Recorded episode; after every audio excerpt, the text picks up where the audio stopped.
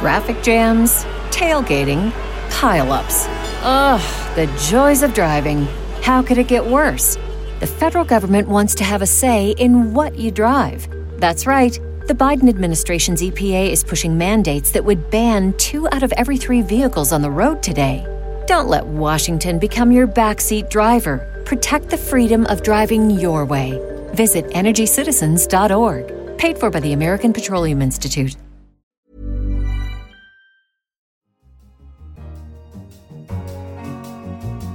The race for 2020 has barely begun, but America's Democrats are searching for the recipe that could win back the White House.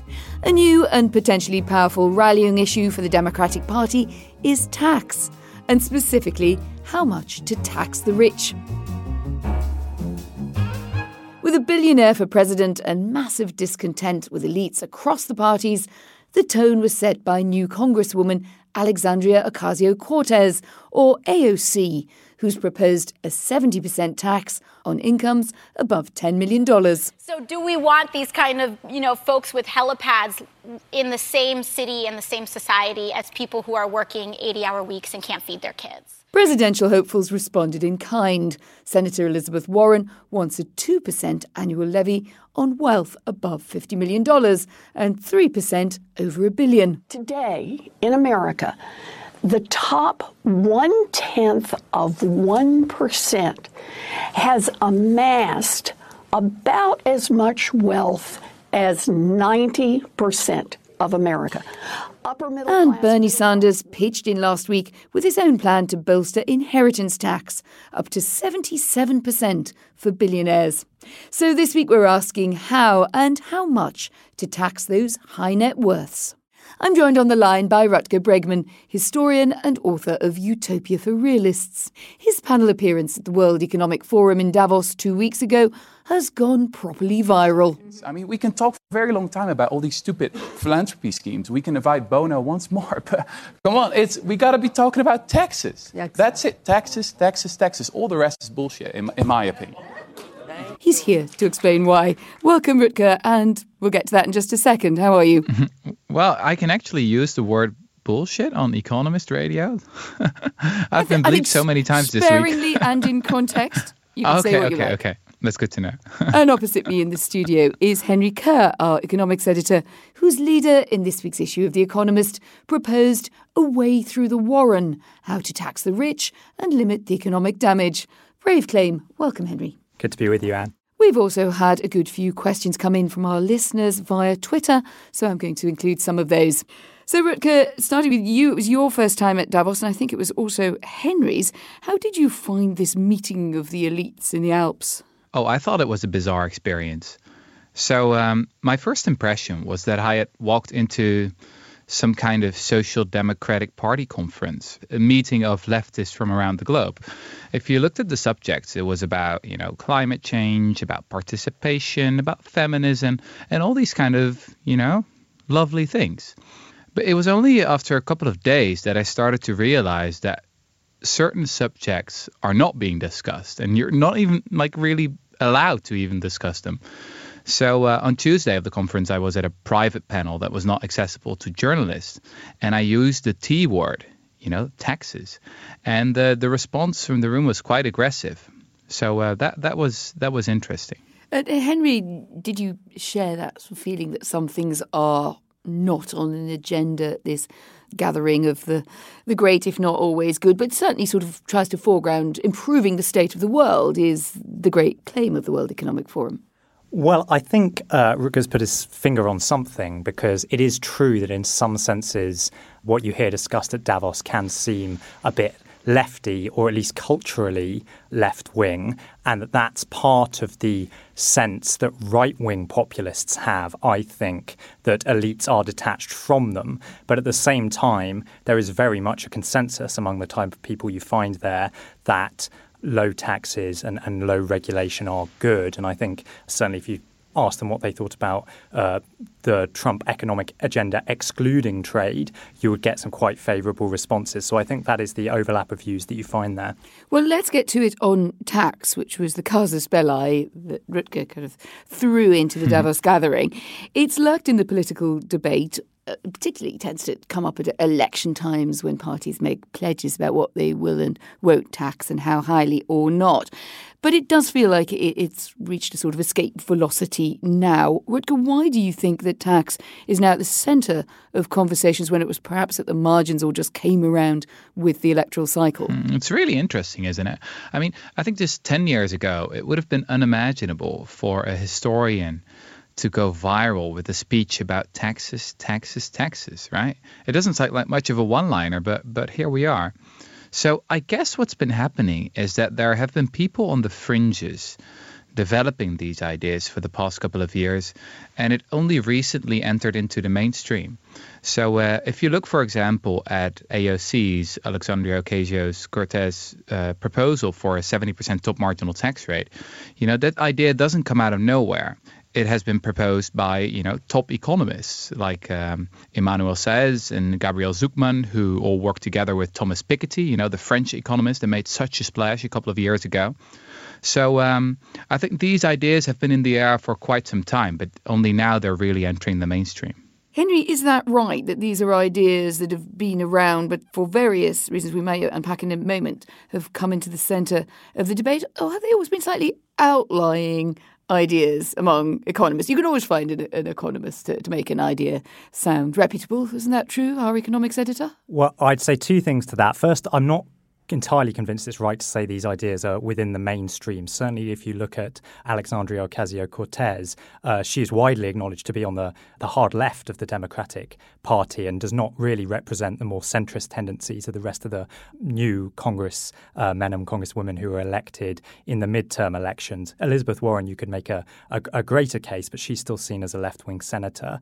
It's true that you had a whole, a whole lot of work on taxes in recent years and on inequality. Nonetheless, Nonetheless, what was striking about the work on which the 70% top tax rate is based is that it was something of an outlier. The debate over what the right top rate of tax should be is an ongoing one and quite a heated one, and the estimates vary widely. So while I wouldn't agree with you that it's always true that you can find an economist to agree with you, for the top rate of tax, it sort of is, uh, because it's far from the case that there's a consensus about that. Let's talk about the link of that to inequality, because it does seem that taxes and inequality are more linked, perhaps, at least in the public debate, than they have been for many years. I'm, I'm going to ask Henry, who's written about this in the, the context of uh, taxation and broader economic policy, we hear a lot about rising inequality. But can you just quickly unpack for us which inequalities are rising and what are our comparators here? Sure. So it's certainly true that inequality of income and wealth has risen quite a lot over a period of decades. I think the interesting thing, and again, it comes back to uh, why is this conversation happening now, is the time period we're talking about. Because if you look right now in America, especially, there's a booming jobs market, and uh, the wage growth you're seeing is strongest at the bottom of the economic spectrum. So, although we don't have very good up to date data on inequality, I imagine you would see some fall in inequality in the last few years.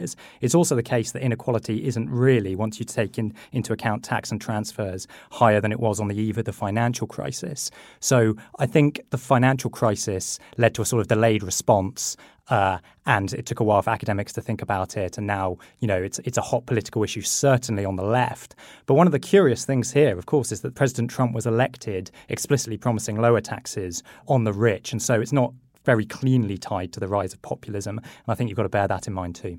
Isn't that a, fair point, Rutger? This claim that inequality is rising, which is often put out there in a sort of banner waving way, is a bit subject to other factors, as Henry's just laid out. Well, I, am to be honest, I'm not really interested in like the changes in the in, in just a, a couple of years, right? You really have to zoom out and look at what's been happening around the globe since the 1980s, and then the trend is, I think, quite clear that almost all of the growth or the benefits of growth have, have gone to you know the top 1% so maybe inequality falls a bit now in two years but i think still the trend is quite clear. And uh, now we've got hundreds of billions of dollars of new tax cuts from trump's administra- administration. So far there's no reason to be very optimistic about the new near future The tax cuts would, of course, be the uh, the counterpoint to what I said about the last few years. It's right that while the labour market may have been pushing down on inequality, you have had these tax cuts, uh, which will push the other way. Well, let's come back to that then. So, what would happen in practice if this sort of continued to be at the forefront of the, the debate? Why is now the moment to tax the rich, and what would you want to achieve by doing it, Rutger? Well, I think this is really about protecting our democracies. It seems to me very ironic that many of these proposals, like a proper inheritance tax or a higher top marginal tax rate, are branded as leftist ideas. I mean, during the golden age of capitalism in the 50s and the 60s, when we had really high rates of growth and, and extraordinary technological uh, innovation, um, we had tax rates over 90% uh, for the for the very rich. We had still proper inheritance taxes. In some countries, we had a wealth tax. And as I said, this was the golden age of capitalism. So I think that if you're if you really believe in capitalism, then you also believe that we need to tame the beast, right? We we need to come up with these institutions institutions and policies that make sure that things don't get out of hand. Um, that doesn't seem leftist to me. It seems like very democratic and. Uh, if you're a true believer in, in capitalism, I think you should also be in favor of these kind of but, policies. But Rutger, what, what is the what is the end goal that you are trying to achieve with higher taxes? Because when top marginal tax rates came down during the 20th century, they were responding to an economic malaise at the end of the the period of post-war growth that you referred to. There was a view that you needed to encourage innovation. There was a view that you needed more productivity growth, more entrepreneurship, and that's the thing that economists who disagree with the sort of proposals that are coming out would emphasize when they're looking at the top marginal tax rate. So, how do you think about how far you should go? Well, I would say that the empirical evidence uh, that tax cuts leads to more innovation is very weak, actually. Government is the great innovator throughout history. You know, there are many examples. Uh, I, I, always love the work from of uh, Mariana Mazzucato, the uh, Italian economist, who points out quite brilliantly that every fundamental technology in the iPhone was developed by research on the government's payroll. You know, whether you talk about the touchscreen or whether you talk about the battery or mobile technology, the internet. It's different from actually making a big company work, though, isn't it? oh, absolutely, absolutely. Absolutely. I mean, private and public sector always need to work together, but you got to recognize that these big innovations were, you know, funded by the government. And then we have these companies like Apple, like Google, who use those technologies, make a big profit, and don't pay their taxes, right? So I would argue for a model where they where they actually do pay their taxes, and we can use that money to fund the next wave of innovation, like a green revolution, for example. Maybe we should d- dive into what sort of tax rises uh, would work most beneficially if indeed they did, because there's quite a lot of disagreement about that, even within those who are, are making this a, the, the, core of their argument. So if we looked at, for instance, Elizabeth Warren, Bernie Sanders, they have a very distinctive approach. Henry, your magic mixture. Well, I think inheritance tax could certainly be higher. I think that uh, the sort of wealth tax you want to have would be one that concentrates on where the rents are in the returns from capital. So that means a land value tax to try and get at uh, those uh, huge returns in big cities, and it and it, also means structuring a corporation tax properly so that it's harder to evade, but at the same time encourages investment. Generally, though, I'm not in favour of pushing taxes as high as you can go. I mean, I think uh, I think you need to look at the budgetary challenges you have, and you have to have a fair amount of scepticism about the idea that the goal of the tax system is just to maximise the amount of money you can raise. Uh, Rutger, uh, AOC, Alexandria Ocasio Cortez, mm-hmm. she wants 70% tax on incomes over $10 million. Is that your favoured model? If so, why? I think we need all of these things. I think we need inheritance taxes, wealth taxes, higher top marginal taxes for Gosh, you income. haven't met a tax you don't uh, like, have you? yeah, yeah, we, we, need them all. I love them all. They're all very dear to me.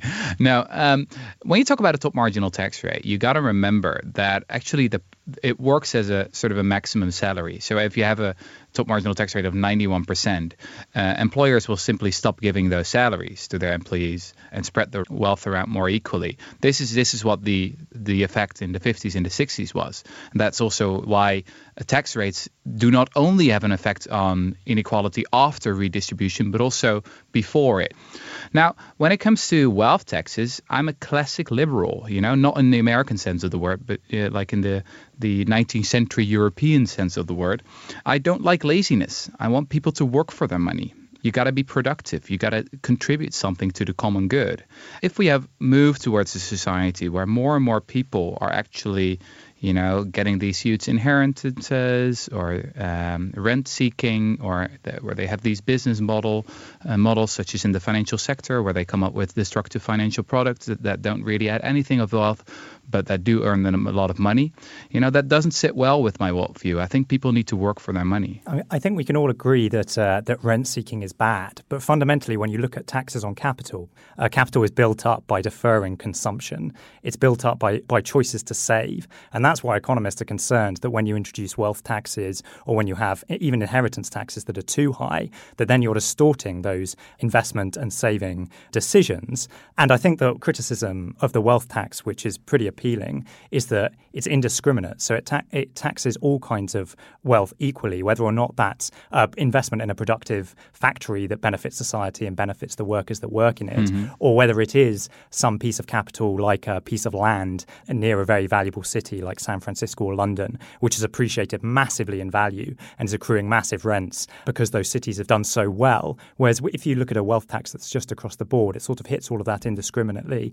And I think that's. Uh, so that doesn't sound sound like it's your your favoured way of doing these things, Henry. No, no, I, I wouldn't say so. And I think you've got to be mindful of the effects on incentives to invest. But I think you've also got to be mindful of the fact that if you tax wealth rather than the income from that wealth, you end up with tax rates on investment that are pretty high. So it, let's take 2 or 3%, uh, as has been proposed by Elizabeth Warren. If your return on capital is 5 or 6%, that's a big chunk, even though it sounds like quite a, a small amount. So if you are worried about distorting those investment incentives, then you're implementing a tax rate that can definitely do, do it, even though it sounds small. Rutger. Well, I just wonder how you would design your way around this because you you know you can easily throw around the word investment, but then my question is like investment in what, right? So what we have seen since the 1980s is that we've invested a lot more in say the financial sector, or a lot of money has moved into Silicon Valley, uh, and and a lot more talent has moved there as well. But are these people actually being productive? That's the real debate we should be having.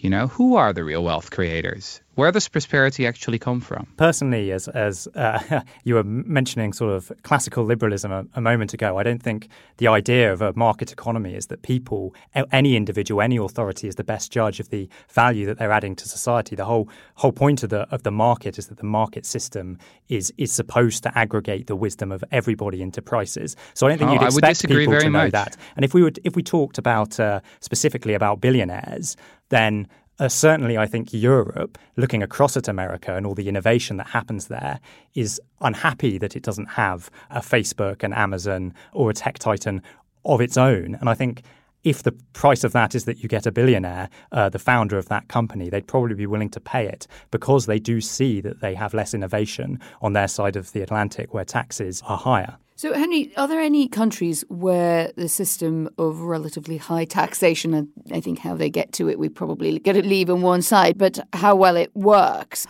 We often have Scandinavian economies cited as relatively high tax, bigger public sectors, and successful. Indeed, Davos, where Rutger was busy having a, a fun uh, winding everyone up about taxes, tends to like that kind of model. What's the evidence? Sure. Well, it is true that uh, that Scandinavia pairs high levels of productivity uh, with high levels of redistribution and also a less uh, unequal market system. I mean, I'm not sure, given their res- resistance, as Rutger points out, to, to high tax rates, that the Davos crowd is really all that keen on, on, on that model. I think there's a question of the extent to which innovation in America, where tax rates are lower, spills over into other countries and allows them to operate more redistributed models. It's certainly what America would claim when it comes to the pharmaceutical industry, that they do all the innovation, they pay the high prices, and everyone else gets it on the cheap. And that's what let, lets Britain to have the NHS. So that's why I think the argument is. I'll just throw another economist into the mix uh, at you, Rutger, and that's Ken Rogoff. I was talking to about this recently. He used the example of Denmark, and he said, look, the state is small, it's efficient, and the impact of tax paid on public services is very present in people's lives. He also said they were relatively interconnected people. They're often quite homogeneous societies. That's different to America, both in size, in, in scale, and the role of the state. And I think his suggestion was it might be culturally harder for you to achieve these benefits from simply taking more tax and pushing it into a more efficient state than you've acknowledged? Well, I think you should always always be wary when economists start talking about culture because often then a lot of things go wrong. Uh, and and the other thing is that I mean, you can travel to different countries to look for different models, but you can also just travel in history. I mean, the United States was culturally diverse in the 50s and the 60s and had much higher tax rates. And this was a great period. As I said, it was the golden age of capitalism. Uh, they put a man on the moon uh, with a marginal tax rate that was higher than 80, 90%. So I, I, I, don't know. I think that history has many, many examples that, that this. So, so in fact, work. you want us to go forwards by going backwards, and that often seems to be a bit of a progressive dilemma Oh, assuming I, yes. that, that, the economies now would still function in the same ways. Make America great again. That's the idea. No, I, I, mean, I think if I could just, if I could just come in on the on the high post-war tax rates, I think there are a couple of things to say about them. Firstly, is that they didn't apply to very many people at all. I think the estimates are that the top rates of ninety percent that you referred to applied to about ten thousand households. But that was the point. Now, now, that of course, it is true. It is it, it is true that economists will say the marginal rate is what matters when you're talking about innovation. You should look at the margin.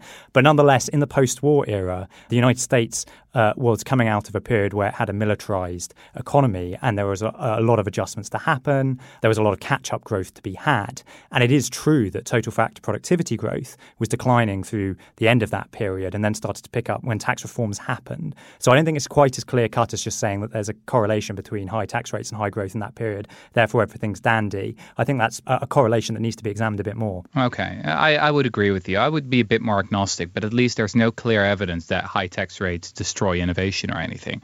At least it's I think it's very clear that if we if it's true that we're living in a period where inequality is really spiraling out of control, we got to be talking about taxes.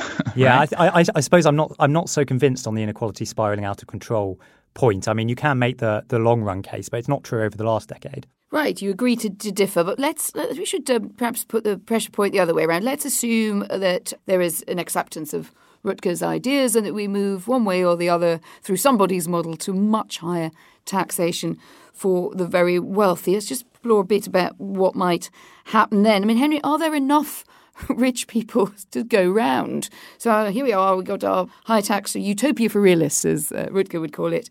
What would we get in? Sure. So I think the estimates from the AOC idea of the 70% top tax rate put its take at about $12 billion or something like that. That's about 0.3% of the income tax take in America. I don't think the purpose of that tax, the idea is to raise a lot of money. Uh, it's to sort of deal with these inequality issues that Rutger refers to. But that means that you can't then turn around and say it's going to pay for the Green New Deal or it's going to fund a basic income. I think for those ideas, you would require higher rates. Warren's idea is much more interventionist and would raise uh, a, a lot more, according to economists. The questions are how much is it going to cost you in the long run in terms of incentives to invest and innovate? And secondly, how much avoidance are you going to have? Because it, wealth is very difficult to value. If you're thinking about a closely held private uh, company in the US that's not floated on the stock exchange, you can't just say what's the share price. That's going to require a bit of accounting. And whenever taxes are complicated, they become easier to avoid. What is the purpose of this really about getting a certain amount of revenue and then deciding how to spend it? I mean, you were a bit sceptical when I, I cited the word culture earlier on, but it, is this actually really more about a change in the culture of capitalism? Because uh, I'm not sure that you are really arguing that you just think this is going to make loads of money and that can be just ploughed into things which would immediately have noticeably benign outcomes, or perhaps I'm wrong about that. Well, it depends on which kinds of tax we are talking about. I mean, uh, Henry is right that a top marginal tax rate for for you know really high incomes it wouldn't bring in much money it's really about protecting our democracies, I think, to make sure that certain groups of people do not have extraordinary power, you know, to basically lobby and buy off politicians that they uh, want to do certain things. And when it comes to tax avoidance, I fully agree. I mean, that is that is a subject we should be talking about um, a lot more. Uh, but I'm quite optimistic, actually. If you look at uh, Europe, the European Commission has been doing a lot of good work. The OECD, you know, the think tank for rich countries, has been doing a lot of good work. And um, if the like the more powerful countries such as the US and uh, France and Germany and the UK would actually come together and say to these you know, tax paradises like uh, the Netherlands, you know, where I'm from, which is a major tax paradise, and would simply say, well, stop doing that. It will be over quite quickly, I think. Is it a good goodbye to the tax paradises, Henry, over time? So I think it's true that you could do more to stop ind- uh, individuals from evading tax, certainly, and you could go after tax havens. But I'm I'm not sure that uh, if you look at the corporate side, certainly that the international efforts to come to a conclusion on how properly to tax tech giants and so on are actually going that well. Uh, progress has been pretty slow, and you know there's disagreements about how you resolve that. And you've got countries uh, such as France taking action by themselves. So to the extent that the problems about corporations and business taxes, I'm not sure how solvable it is. Individuals, I think you probably could crack down on tax avoidance more than happens now. And if I asked you both in 10 years' time what changes you expect to have seen on this issue, Start with you, Henry. Do you think that we will be living overall in a higher tax environment in the Western democracies? Maybe start with America. Almost certainly yes. And if you're not, it's because politics isn't doing its job, just because uh, America faces such demographic challenges, paying for pensions and healthcare for the elderly, that ultimately is going to have to raise more revenue. And I think it's right that the most politically appealing way of doing that is going to raise taxes on the rich. So I would expect some kind of movement uh, in that direction. I don't think that AOC is about to sweep to power uh, with a flagship policy of a 70% top federal income tax rate, though. What about you, Rutger? Seventy percent top tax rate in uh, in our lifetimes or our near lifetimes? Maybe. I mean, I have a strong feeling that the zeitgeist is shifting. Um, as I said, ten years ago, you wouldn't go viral with a speech about taxes, and now it's happening. There's a new generation, I believe, that is not traumatized by the Cold War, that you know is not impressed when you say, "Oh, you're a commie," or uh, "That sounds like Venezuela to me." We're like, "Yeah, whatever." Uh, higher tax rates are extraordinarily popular. If you look at the polls, you know, around the globe, people are in favor of soaking the rich. The question is when uh, politicians uh, will finally respond. Well, Rutger Bregman and Henry Curr, thank you both very much for our tax tussle today. And goodbye. Thanks for having me. Thanks, Anne. And we'd love to hear what you think. How much should the rich give to the poor and how much to the state? Write to us, radio at economist.com or tweet us at Economist Radio. We'd love to hear from you. And if you haven't already subscribed, the first six issues are just $6 or £6 if you go to economist.com slash radio offer. I'm Anne McElvoy, and in London, this is The Economist.